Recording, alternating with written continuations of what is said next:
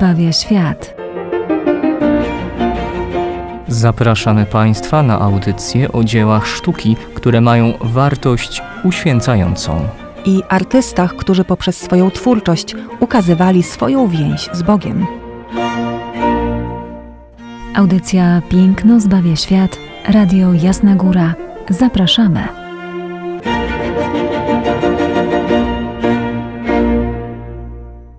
Witamy Was, drodzy Państwo, w audycji Piękno zbawia świat. Ojciec Tomasz Mordziałek i Izabela Banaszewska.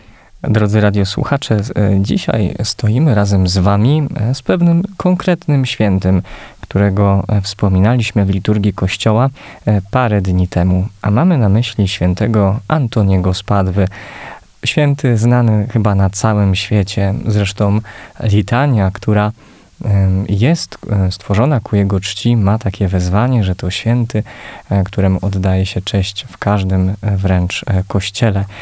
Dlaczego taki jest popularny? Może raz z tego, że pochodzi z zakonu franciszkańskiego, to jedna rzecz, a dwa, że w swojej opiece ma rzeczy zagubione. Nie tylko kluczyki od samochodu czy portfel, który gdzieś może się zagubił, ale również zagubionych rzeczy, takich istotnych i ważnych dla nas, jak wiara, bo również i do Niego w tejże materii możemy kierować nasze prośby i modlitwy. Ale właśnie, święty Antoni, kto jest dzisiejszym artystą przedstawiającym nam postać tego świętego? Otóż, postacią świętego Antoniego zachwycił się Szwajcar Arnold Böcklin. E, urodzony w 1827 roku w Bazylei, a więc y, mamy do czynienia już z artystą XIX-wiecznym. No i przede wszystkim symbolista. Zanim wszedł w nurt symbolizmu, był jeszcze romantykiem, a więc tworzył na początku w tym nurcie romantycznym, y, przedstawiając przede wszystkim alpejskie krajobrazy, e, krajobrazy, które widział w rodzimej Szwajcarii. E, nauki pobierał rysunku architektonicznego i perspektywy na Akademii Sztuk Pięknych w Düsseldorfie, a więc w Niemczech. I tak naprawdę, drodzy Państwo, będziemy mieć tutaj do czynienia z symbolistą, z jednym z ojców symbolizmu niemieckiego. To bardzo ważny dla nas kierunek, ponieważ był to nurt, który definitywnie poradził sobie z wszechpanującym wówczas nurtem akademickim. Pamiętamy te nurty akademickie. Mówiliśmy również w audycji Piękno zbawia świat o takich akademikach jak Wędrychowski, e, który przedstawiał nam postać również świętego Antoniego, ale świętego Antoniego Opata. I właściwie dopiero symbolistom i impresjonistom udało się zrobić krok do przodu, bo sztuka przez jakiś czas można powiedzieć, że pozostawała eklektyczna, przez to, że na uczelniach w całej Europie, zarówno w Monachium, jak i w Paryżu, kształcono akademików. Sztuka nie mogła zrobić w pewnym sensie tego kroku do przodu. To przynoszą dopiero impresjoniści, a w ślad za nimi symboliści, którzy definitywnie zerwą z tym nurtem. Dlatego też ten nurt symbolizmu niemieckiego będzie dla nas bardzo ważny. Symbolizm ukaże nam się także w wydaniu i w nurcie francuskim, być może również i do tego w kolejnych audycjach Piękno zbawie świat nawiążemy. W każdym razie Arnold Becklin studiuje w Niemczech i z tego też tytułu będzie później na tejże uczelni wykładał. Oczywiście dla każdego z tych artystów, którzy studia odbywają czy w Niemczech, czy we Francji, Niezwykle ważna jest podróż do Włoch. To jest taki etap obowiązkowy, w którym to muszą się zaznajomić tak zupełnie wprost, no, nie tylko z obrazami, bo one już są mm, w muzeach, w galeriach, z nimi już mają kontakt, ale przede wszystkim chodzi o autentyczny kontakt ze światem antycznym, z tym antykiem, który w Rzymie chociażby i w innych miejscach Włoch pozostał. No i także z tym specyficznym, nietypowym światłem, bo jak wiemy, Italia to bardzo słoneczny kraj. Tak też dzieje się w przypadku naszego artysty Arnolda Böcklina. On odbywa taką podróż, najpierw co prawda do Belgii i Francji, później dopiero do Włoch, ale w samym Rzymie zostanie pięć lat. Więc od tego momentu tak naprawdę zmieni się kompletnie jego postrzeganie świata. I tutaj zacznie wchodzić właśnie w wątki mitologizujące. E, zetknie się z antykiem, a jak wiemy, symbolistów wątki mitologiczne były kopalnią motywów i wiedzy. Więc y, z tymi wątkami mitologicznymi również i z mistycyzmem włoskim zetknie się i e, te elementy wykorzysta. Po powrocie do Niemiec będzie wykładał e, przez krótki czas w Weimarze w Akademii Sztuk Pięknych. Potem znowu uda się do Włoch, tym razem do Neapolu. Powróci jeszcze do Niemiec i do Szwajcarii, ale z powodu złego stanu zdrowia w 1892 roku. Dokładnie w tym samym roku, w którym powstaje nasz obraz 1892. Opuszcza definitywnie swoją ojczyznę i osiądzie na północy Włoch, dokładnie w Fiesole, niedaleko Florencji. Tam też pozostanie do końca życia. We wczesnym swoim okresie będzie, tak jak mówiłam, malował w nurcie romantycznym i będą to pejzaże. Potem wejdzie w ten świat e, mitologizujący, e, w świat e, mistyczny i właśnie w naszym obrazie spotyka się symbolizm z postacią świętego. E, jest to święty Antoni, którego to wprowadził już na początku audycji e, ojciec e, Tomasz. Ta postać zafascynowała Arnolda Böcklina, postanowił odwołać się do jednego z epizodów z życia świętego Antoniego, jakim było kazanie do ryb. No, był to bardzo znany cud, który dotyczył Rimini, miasteczka Rimini. Ojcze, jak to tam było z tym Rimini? Dokładnie rzecz jest związana, że musimy o tym powiedzieć, że to są podania związane z tak zwanymi kwiatkami świętego Franciszka, bo one opisują nie tylko życie samego założyciela zakonu braci mniejszych, ale również jego współbraci, w tym też świętego Antoniego. Jeśli chodzi o e, cały e, cud e, kazania do ryb, same kwiatki, czy inaczej fioretti, przekazują to nam w następujący sposób z rozdziału 40. Otóż Chrystus błogosławiony, chcąc okazać wielką świętość najwierniejszego sługi swego, świętego Antoniego, z jakim nabożeństwem słuchać należy kazania i świętej nauki jego, zawstydził raz między innymi przez nierozumne zwierzęta, to jest ryby, głupotę heretyków niewiernych, jak ongiś w Starym Zakonie przez paszczę oślicy zawstydził niewiedzę Baalama.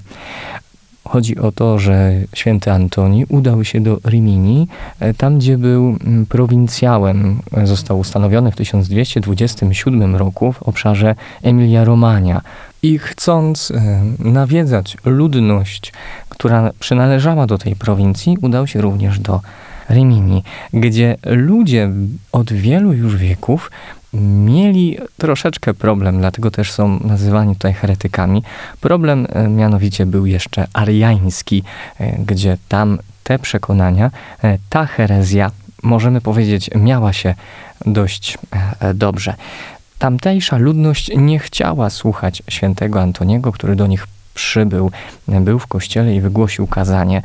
Po prostu nawet nie powiedzieli, że posłuchają go kiedy indziej, a Trzeba nam przypomnieć, że ów święty był niezwykłym i wybitnym kaznodzieją.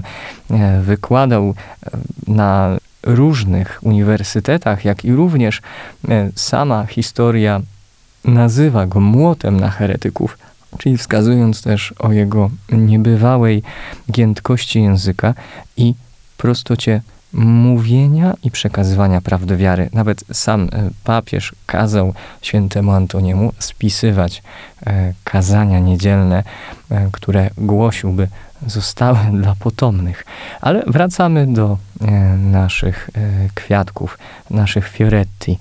Antoni, gdy widział, że ludzie nie chcą go słuchać, udał się na ujście rzeki, które łączyło się z Morzem Adriatyckim i tam stworzenia morskie, różne, ryby rzeczne i morskie przybyły, aby słuchać kazania świętego Antoniego. kwiatki nam podają, o czym on mówił, aby błogosławić Boga, że byłyście dla niego pokarmem, że e, co Bóg dla was uczynił, że w trakcie potopu nie musiałyście się nigdzie chronić i wiele różnych innych rzeczy tam e, podaje i dodaje. I ryby odpłynęły, opuściły to miejsce, na pewno w pełnej postawie też, e, jakbyśmy to powiedzieli względem ludzi, błogosławieństwa w samym sercu Ludzie z Rymini widząc ten cud, gdy ryby słuchają tegoż kaznodziei, jakim był święty Antoni, i również oni zaczęli go słuchać. Nasz autor Arnold przedstawia nam właśnie ten moment, gdy e, ryby e, słuchają świętego Antoniego. Jesteśmy nad e, brzegiem morza, nie widzimy konkretnego ujścia rzeki. Antoni, będący na skałach, które są rozsiane na plaży, stoi i naucza, poucza, głosi Słowo Boże. Wydaje się nam, że wprost do jednej ryby, chociaż która na pierwszy rzut oka jest nam tutaj dana, jest to rekin. Ewidentnie, przynajmniej na moje oko. Nie jestem biologiem, ale wydaje mi się, że to jest rekin, a nawet bym pokusił się o to, że nazwałbym go żarłaczem błękitnym, bo parę rekinów w Morzu Adriatyckim e, występuje, a on przynajmniej najbardziej mi się tak e, kojarzy. Oczywiście również w dali widzimy inne e, głowy ryb, które wystają z nad poziomu morza, wsłuchiwawszy się w to, co Antoni ma do nich do powiedzenia. Również nawet widzimy gdzieś na jednym kamieniu e, grupkę krabów, które przybywają, by również e, słuchać. Ale co ciekawe, jeśli chodzi o ryby, to nie wszystko. Nawet całe kazanie do ryb to jest tylko część obrazu.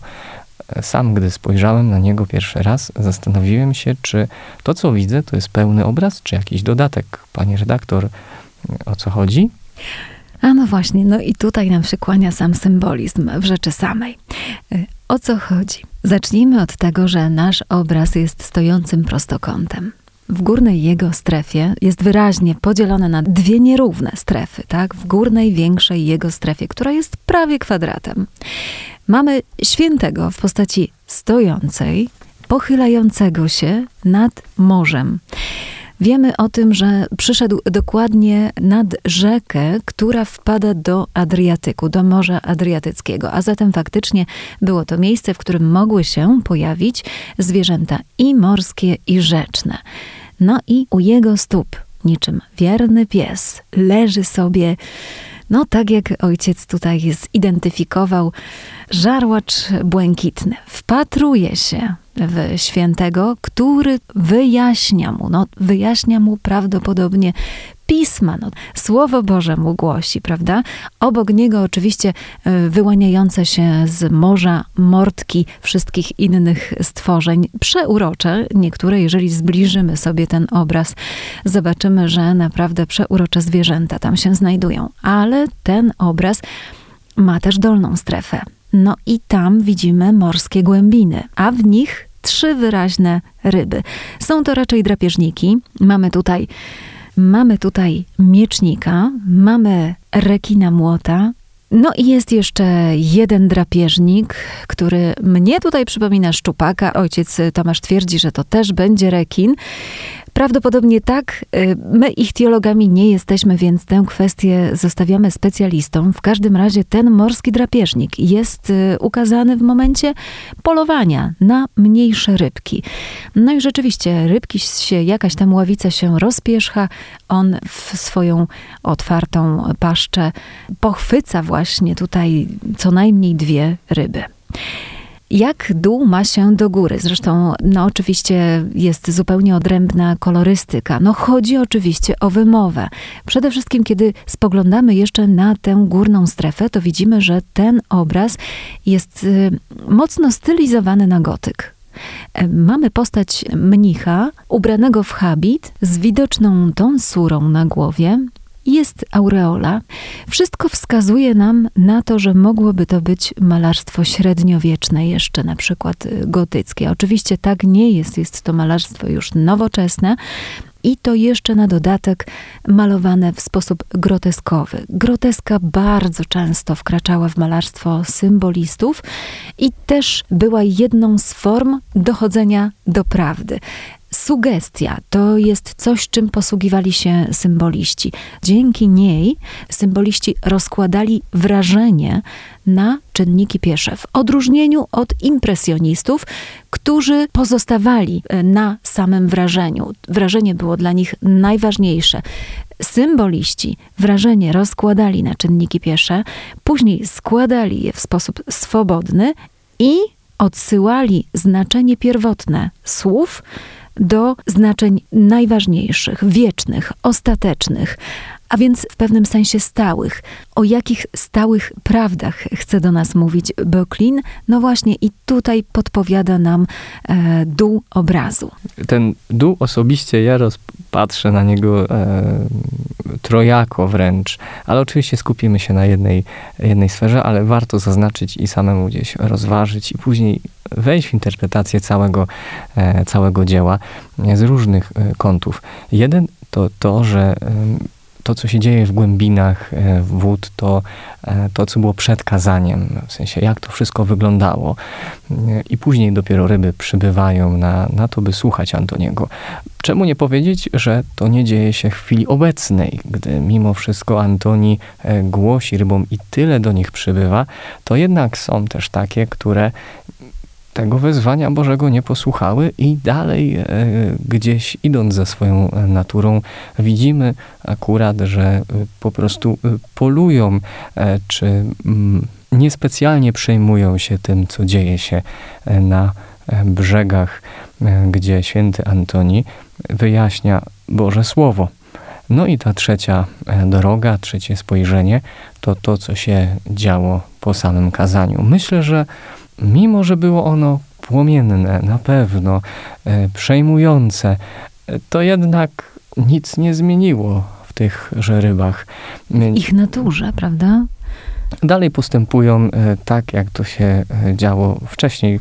Jest to w ten sposób zrozumiałe dla zwierząt, no bo mimo wszystko zwierzęta mają swój instynkt, za którym idą.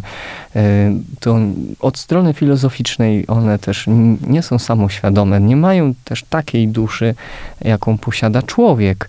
E, dlatego spojrzenie to przyszłościowe, ogólne spojrzenie na te ryby i na to, co daje nam autor, jest bardziej pytaniem e, do nas oczywiście, e, do tego, jak my słuchamy słowa, nawet najpiękniejszego, najwspanialszego, co się z nami ostatecznie po nim dzieje.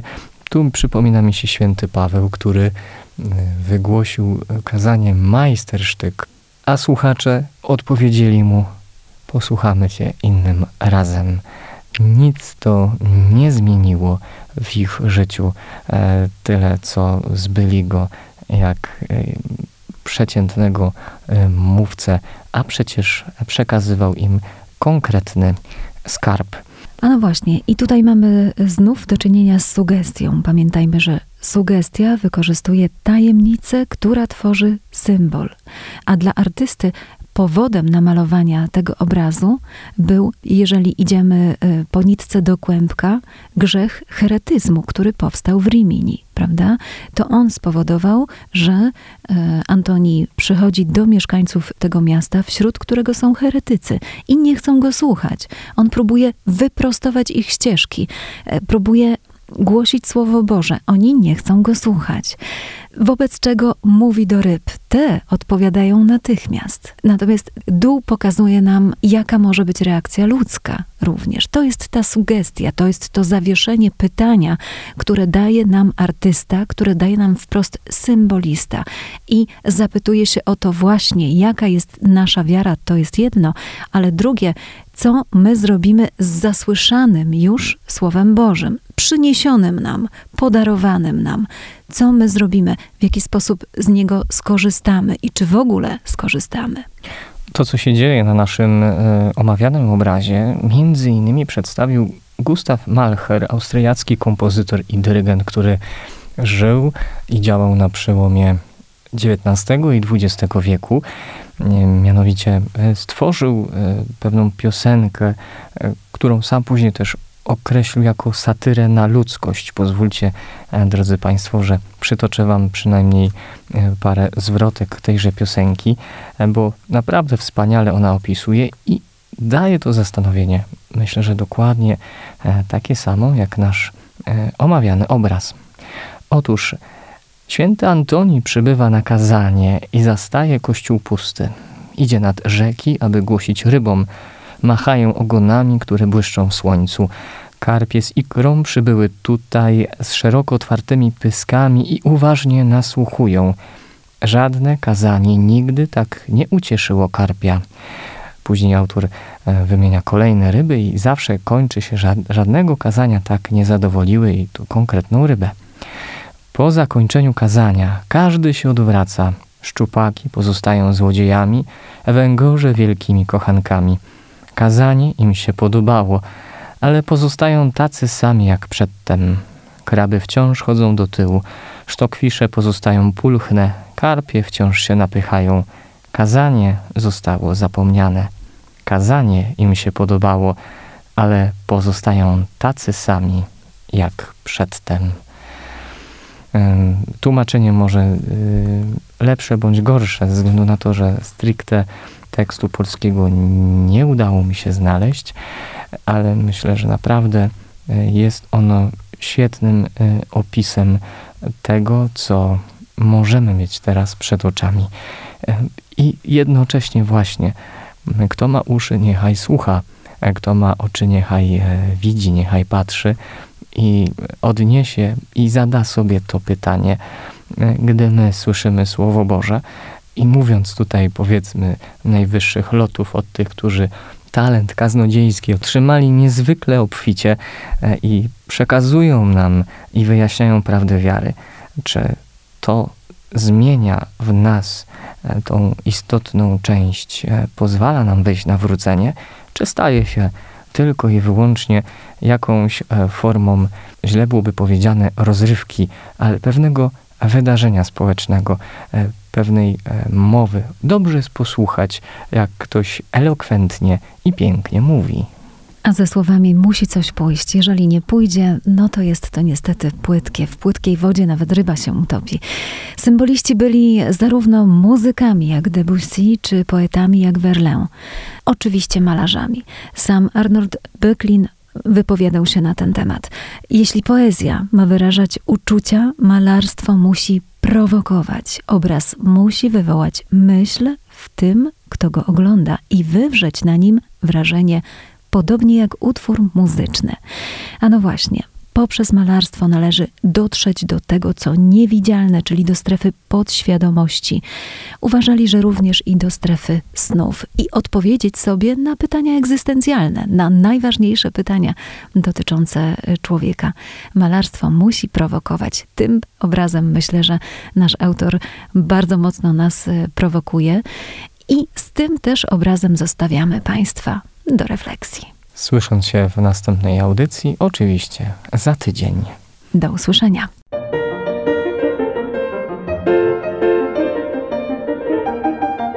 Piękno zbawia świat.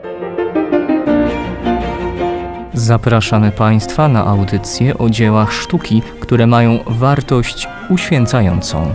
I artystach, którzy poprzez swoją twórczość ukazywali swoją więź z Bogiem. Audycja Piękno zbawia świat, Radio Jasna Góra. Zapraszamy.